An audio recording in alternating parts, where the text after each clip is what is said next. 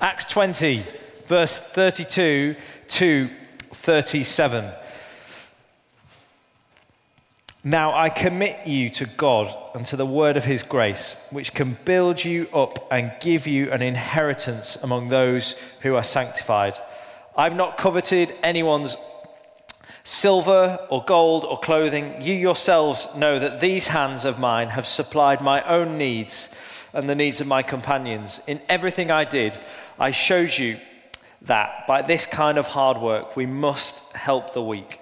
Remembering the words the Lord Jesus himself said, It's more blessed to give than to receive. When Paul had finished speaking, he knelt down with all of them and prayed. They all wept as they embraced him and kissed him. Today, I want to talk to you on the subject of what happens when we give. And there's lots of things that we can give.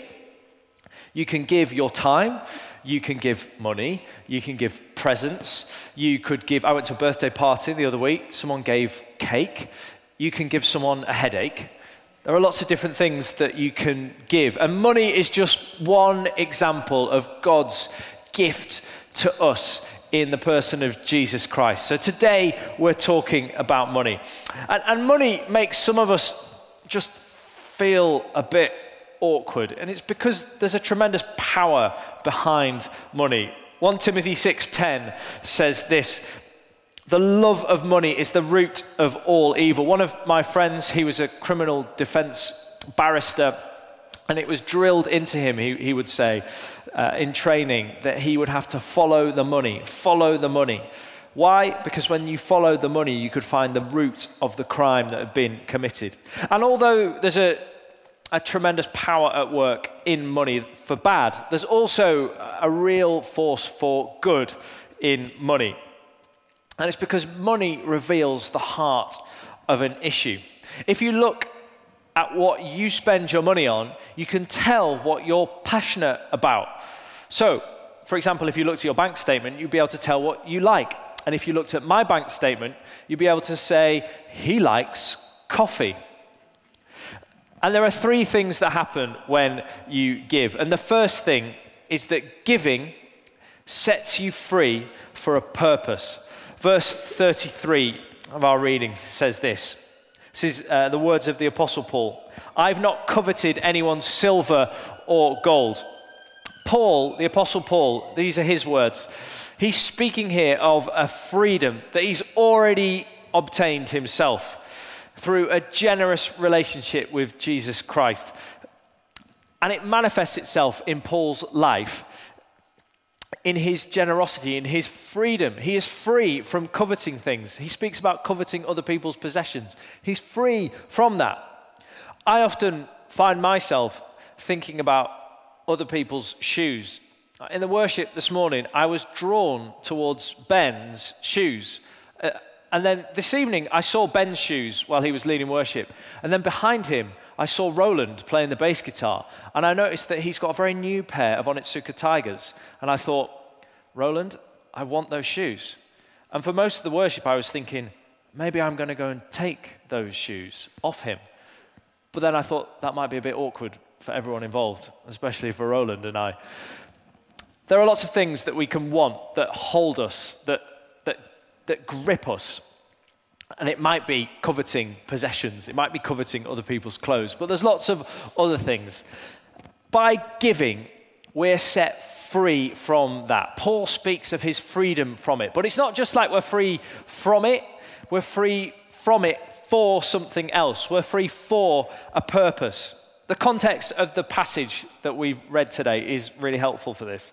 Paul is giving his farewell speech to the church leaders in Ephesus. And Ephesus uh, was, a, was um, a city in uh, modern day Turkey, on the west coast of modern day Turkey. Lots of people go there for holidays now. Then it was, it was a little bit different. And the church there was a church that Paul had planted. He'd been part of the community there for two years. And it had started churches God had used the work that Paul had done there and among that church to start other churches all around uh, modern day Turkey. It's called Asia Minor back in that time. And Ephesus was a wealthy, was, it was a wealthy city. It was ethnically diverse. It was socially diverse. It was strategically important. It was an economic and cultural hub for that region. So it was a great place in many ways to start a church.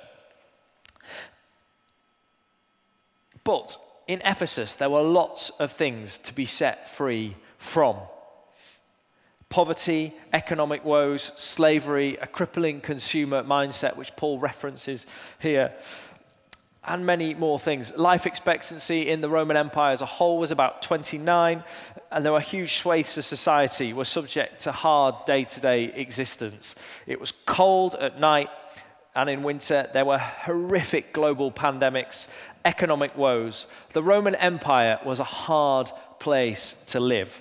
But into the heart of this, Paul is urging the Ephesian church not to hunker down, not to hold on to what they've got, but to be generous, to give away.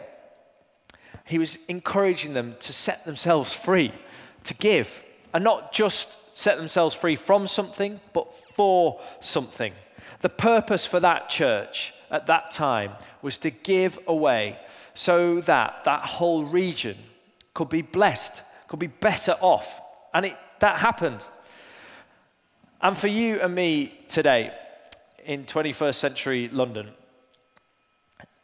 it's similar. We're set free for a purpose. And London, there are lots of things to be set free from poverty, economic woes. Some people still find themselves in a form of slavery in this city, a crippling consumer mindset. We're being hit by a financial crisis that will affect most of us. There's global pandemics. Houses will be cold this winter. Day to day existence for many in our city is a struggle. London can be a really hard place to live. But this is a global city. It's a wealthy city. It's ethnically diverse. It's socially diverse. It's strategically important. It's an economic and cultural hub for this whole region. Not just for the whole region, but for the whole world. And God can leverage those things through our generosity as a church, not just for us here tonight, but for this whole city, maybe even beyond this city. This is a message for all of us today. Whether you earn bucket loads of cash or if you struggle with money, you can be set free from the power of money, and it starts with generosity. Now, don't hear that by saying that you're all to sell everything that you have, give to the poor, uh, uh, and have it there. That's not really what we're saying. And, and for many people, maybe even here tonight, that I, that's not a healthy thing to do. You, you, if you're struggling at all with money as an issue, we'd love to signpost you to some help that you can get. Struggling with debt is very important, and we're here to help. But as a free people of God, we all have a part to play in God's kingdom, in, in setting ourselves free. In 2 Corinthians 9 6 to 8, Paul says this Remember, whoever sows sparingly will also reap sparingly, whoever sows generously will reap generously. If you want to get more out of your life, if you want to see God's kingdom move, it can start with generosity and you will set your life free. Now, this isn't just to say if you put £10 in the church coffers this week, you're going to get £30 next week. Or if you put £20 in this week, you're going to get a Ferrari next week. That is called the prosperity gospel. It's a heresy it's not what we think happens here. This is a little bit different. This is more like if you invest in God's kingdom, you yourself will be set free from maybe it's consumerism or it might be something else. But also, what you're going to get back is, is beyond yourself. It's going to be bigger than you. It's not going to be about your own wants and desires, it's going to be about serving other people. This is the purpose that Paul is talking about here for that church. It's to serve God's kingdom outside of ourselves. And this can be true whatever your circumstance. One of my friends is called Stephen, and Stephen is a refugee from Myanmar. This is a picture of him now. Um, And Stephen's an amazing guy. He was born in Myanmar. He had to f- flee when he was a teenager from Myanmar. And now he lives in uh, Malaysia, in Kuala Lumpur. And he's waiting for his UN um, refugee status to be processed, him and his family. Um, he's been waiting there since he's a teenager. He's currently 33. No passport, no rights, no home, therefore no way of getting a job that can kind of roll in the money. But Stephen's a Christian. He's free, and he's served his church for most of the time that he's been in Kuala Lumpur, away from his home. He's tra- actually training for ordination in the Anglican church. And as part of his training, he set up an emergency food bank for those suffering with the effects of the global food crisis. And actually, this is him uh, last year um, at one of his, he, he runs a church for other Myanmar refugees from Myanmar. Whatever your circumstance, if you're rich or if you're poor, you can give to the kingdom of God. You can invest in his kingdom. It's, it's the same for you and for me today in the act of giving, you're set free for a purpose. The first thing that happens when we give is that we're set free for a purpose. The second thing that happens is that we set other people free. Verse 35 says this By this kind of hard work, we must help the work. We, we must help the weak. We are set free for other people, for other people to be set free a few years ago, my wife Helen and I, we lived in East London, uh, which is a different part of, we're in southwest London. East London's very different. You may have been there. It's great. It's all right. It's a friendly place. Don't worry. And we had a great time there. And we were part of a little church on a council estate. Uh, I had this amazing thing going on where there was about 150 people who were part of this church, and everyone could walk.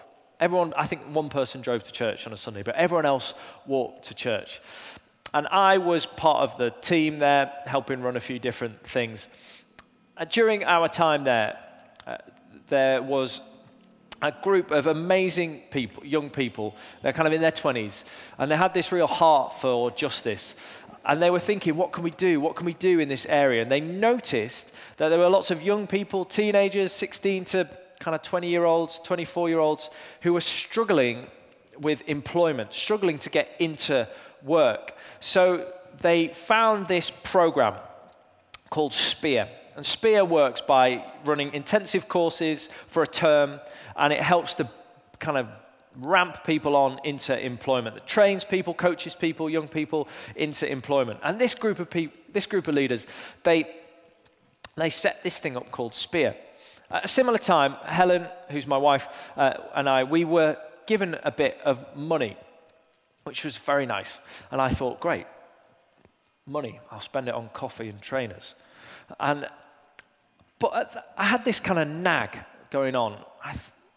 it's like nagging feeling that maybe I shouldn't just spend it on myself. And so Helen and I, we prayed, and we felt as if God was saying that we should give it to this spear program. And to be honest with you, I just didn't really want to give the money away. I was thought, no, that can't be you, Lord. You don't talk like that. That's my money. I'm going to keep it. Prayed again. Felt like the Lord said, give it away to Spear. So reluctantly, I kind of wrote a ch- I didn't write a check. No one writes checks. I did a bank transfer and, on my phone and uh, sent the money to Spear and didn't really think anything of it a couple of weeks, uh, a couple of months later, one of my good friends, who was a trustee for the Spear program in Bethnal Green, she came up to me and she said, "Thank you so much for your gift. Did you know what kind of an impact it had?" no, not not really. Apart from the fact I didn't get to drink as much coffee as I wanted, and I didn't get those trainers I wanted. She said, "Look, because you gave us that money, it meant that we could run for the term. We, we, were about to shut everything down. We had everything in place, we had young people signed up, but we just didn't have enough money. And the money that you gave us helped us roll into the first month, and then we could cover our face, we could wash our face for, for the rest of it. Thank you so much. And eight years on, today, that Spear Centre is still churning out young people back into employment. When we give our money, other people are set free. And that might be from cycles of unemployment, but it could be for lots of other things as well. Through our act of giving, even begrudgingly, we're, we're helping others, setting them free. So, how do we give? How do we know where the right place is to give? Well, it's all about investing in the right place, finding that right place. Luke 12, 32 to 33 says this Do not be afraid, little flock, for your Father, these are the words of Jesus, for your Father has been pleased to give you the kingdom. Sell your possessions and give to the poor. Provide purses for yourselves that will not wear out, a treasure in heaven that will never fail, where no thief comes near and no moth destroys. There's an eternal place to invest your kingdom. And it's in the poor, it's in the weak, it's in the marginalized, it's in God's church. And there's a place where it's not so great to invest your money. Uh, Helen and I, we moved to a new house uh, six months ago, just in the local area, just down the road here. And we noticed in the house, uh, especially over summer, these moths that were flying around. And and we were a little bit worried because we thought, oh, moths, they eat clothes. And we couldn't find the source of these moths. But we'd noticed in some of our clothes, you could probably see in some of my clothes that I'm wearing today, that in fact, this one here, there, this, we pulled this out of a drawer and it had been completely mullered. It was one of our little, it was our little boy's sleep suit that he used to wear when he was a little baby. And it had been completely eaten by moths, absolutely mullered. There are good places to invest. And there are places that no matter what you do, are going to get eaten by moths, quite literally. This is a 2,000 year old applicable parable for today. There's loads of places to invest in God's kingdom, though. And how we do that really is between you and God. How much you give is between you and God. No one here is going to tell you you have to give X amount. There's an Old Testament principle at work uh, in, in the scriptures that you can see called tithing, which has its roots in Genesis 14 20, where Abraham gives a tenth of everything that he has. And that might be a good place to start. Abraham gives a tenth of everything that he has to God. That might be a good place to start. But the New Testament principle is slightly turned on its head, it's a bit different. And it starts from the point where everything that we have, everything that you and I have been given, has been given to us by God. It's not actually ours in the first place. In the kingdom of God, there isn't necessarily a limit to how much you can give. Now, there might be a wise amount to give, but there isn't a limit to how much you can give. Everything that we've been given comes from God. 2 Corinthians 9 10 and 11 says this Now, he who supplies seed to the sower and bread for food will also supply and increase your store of seed and will enlarge the harvest of your righteousness. You'll be enriched in every way so that you can be generous on every occasion. And through us, your generosity will result in thanksgiving to God. Everything that we have, everything that we've been given, has been given to us by God. And the second thing that happens when we give is that other people are set free. And the third thing that happens when we give is that it's a countercultural witness to God. It's a countercultural witness to the world around us. Verse 35, Paul says this It's more blessed to give than to receive. The world looks at how Christians use their money and it says that's foolish. They're pouring it down the drain. The world says, build, build, build, invest, invest, invest. Get a bigger pension, get a bigger house, get a bigger mortgage, get a bigger car. And there is some wisdom in having a savings account, and there is definitely some wisdom in having a pensions set up. But the way of Jesus Christ is different. And when we live by that value set, but when we live by any value set, it's like a megaphone on our lives. And when we live by this value set, it's like a megaphone for our lives. And what it does is it points to something else. As Christians, as you invest in the poor, as you invest in other people, as you invest in your church, what we're doing is we're pointing to a greater gift that the person in Jesus Christ showed us, that God in Jesus Christ showed us. When we give, we point to Jesus, who, although he was fully God, had everything at his disposal, all the resources he could ever want. He hung on a cross and he poured out his life for you and for me. Our giving points to that greater gift, the gift of salvation for the whole world. And while the world is creaking, looking like it might fall apart, as economic woes mount on this side, as political instability reigns over here, as the waters rise, as the sea levels rise, the call on those of us who call themselves Christians is to point to Jesus Christ, to point to his love. The church, you and me here today, if you call yourself a Christian, you bear his name and you point to him, and you can do that with your actions, and you can do that with your money. And what we do here won't just impact us here today.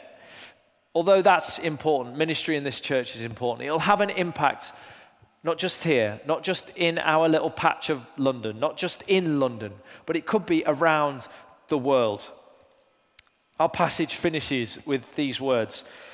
When Paul had finished speaking, this is verse 36 and 37. When Paul had finished speaking, he knelt down with all of them and prayed. They all wept as they embraced him and kissed him. They are the leaders of the church. They're the church in Ephesus, and they knew that they were giving away their best. They were giving away Paul. But we know, because we can read it in the Bible, the story doesn't end there. That story of what Paul did, of what God did, of what that church did in that region through, through their generosity, through giving, impacted that whole region. And you know, if, if you're into this, you can follow the old Silk Roads. It wasn't just Asia Minor. If you follow the old Silk Road, it started, one of its end points was Ephesus. And it started in China. And you can follow the rise of early Christianity along that road. And there were early Christian communities in China in 300 AD because of the work that was done along that road from Ephesus all the way to China. It had an impact around the globe. And that's the same for us here today. A while ago, my wife Helen and I, we, uh, we lived in Kuala Lumpur in Malaysia. And after that, we were about to move to a town uh, in the northeast of England called Gateshead, which you may not have heard of. Gateshead is a poor city in the northeast. It's very close to Newcastle. It's an amazing place, actually. Uh, but Gateshead was, is now, it's just overtaken London as the child poverty capital in Europe, if you, in, in the UK. So if you're a child, you're more likely to born into, be born into poverty in Gateshead than anywhere else in the UK. And we were moving from Kuala Lumpur to Gateshead, and we were going to help start a church in Gateshead. And we were really excited about this, but there was no money. We had a little bit of money, but the building was falling down. So we had to spend all the money on the building. And uh, so Helen and I, we thought, well, why don't we go and see if we can find a little bit of cash to help with what we're off to go and do in Gateshead. Uh, and uh, I met a Canadian couple when we were in Kuala Lumpur. Uh, we'll call them Ian and Barb because that's their name. And, uh, and Ian and Barb were really interested in what we were going to do. And I said, Well, would you mind if I, if I just asked you if you'd be willing to give a little bit of money? And Barb, she said, in that kind of North American way, pitch to me, Barb. And I said, Okay. So um, she was like, Come and meet me for a coffee and uh, pitch. I thought, oh, crumbs, okay. Uh, so I prepared a few things. I thought, okay, um, I should probably have three things that I'd love her, love them to think about giving to. So, first one, really simple thing. I, I, I could ask for uh, a little bit of money maybe to pay for coffee for our launch. You know, it won't be loads of money, 10, 20 quid or something like that, maybe to pay for the coffee cups for when we start. Uh, second thing, uh, big ticket item, we really wanted a sound system. We've been quoted quite a lot of money for a sound system, so I thought I'll pitch that. And then the third thing, well, it kind of takes a little bit of explaining the third thing. We, we were, the, part, the church we were part of had a giant bear costume, not like a grizzly bear costume, like a teddy bear costume. And this teddy bear costume would uh, it would be on stage and it would be doing the action songs uh, in, the, in the morning service, and then it would go off and it was part of our kids' ministry. It was nothing but a gimmick, but it was so much fun. Everybody loved this giant bear. And, and we were thinking, oh, what might work in Gateshead? Uh, Gateshead Gorilla? Those gorilla costumes are utterly terrifying. So that'll just scare the children away. And, and eventually we landed on well, what about Tim the Tyneside Tiger? Here he is. There's Tim the Tyneside Tiger. He's there. Keep him up. He's very important. Uh, um, anyway, so, so that, was, that was what we landed on. And I kind of said to Barb, look, uh, I've got these three options. What do you think? And she said, well, let me go away and have a think about it and then I'll, I'll get back in touch. And I thought, oh, she's not going to do anything. She wrote back to us and she said, I really want to buy that tiger for your church. And I thought, really wanted the sound system, but I'll take the tiger. So we bought the tiger. There's the tiger. Um, that's great. And uh, the tiger was there, and we noticed as we were running, um, running this little church, as we were kind of helping, helping it to kind of kick off, that it's the kids' ministry was growing quite quickly. Lots of young families joining. And, and part of the ministry was that it was really fun because we had things like a silly tiger that would just run around and do action songs, and it was great fun. The other thing that was happening was that the student ministry in our evening service was kind of exploding. It was quite big. And, and there were lots of students coming along, and they were really enjoying it. Lots of them were coming to faith and they were dragging their friends along. And the students were helping out with the kids' ministry. And they loved the kids' ministry, in part because it was really fun and because they got to dress as a big, silly tiger. So the students were involved, they were growing, the kids' ministry was involved, it was growing. It was great, great fun.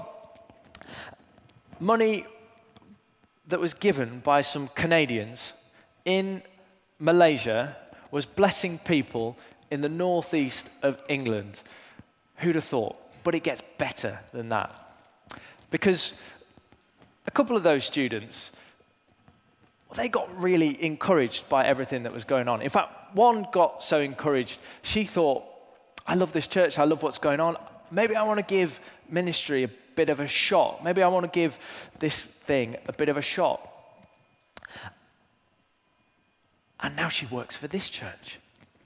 And you know what? Another of those students who was part of that church, who loved everything that was going on, he was drumming tonight in this church. So, that money that's given by some Canadians in Malaysia to a church in Gateshead for a tiger costume that has now definitely been eaten by moths and has worn out is blessing us here today when you and I, when we give to the kingdom of God, you might have no idea what you're going to bless. Shall we pray? Lord, thank you for your Son, Jesus Christ. And we pray as we work out all this stuff about money that we'd point to Him, that we'd point to His love. Jesus, fill our hearts now. Amen.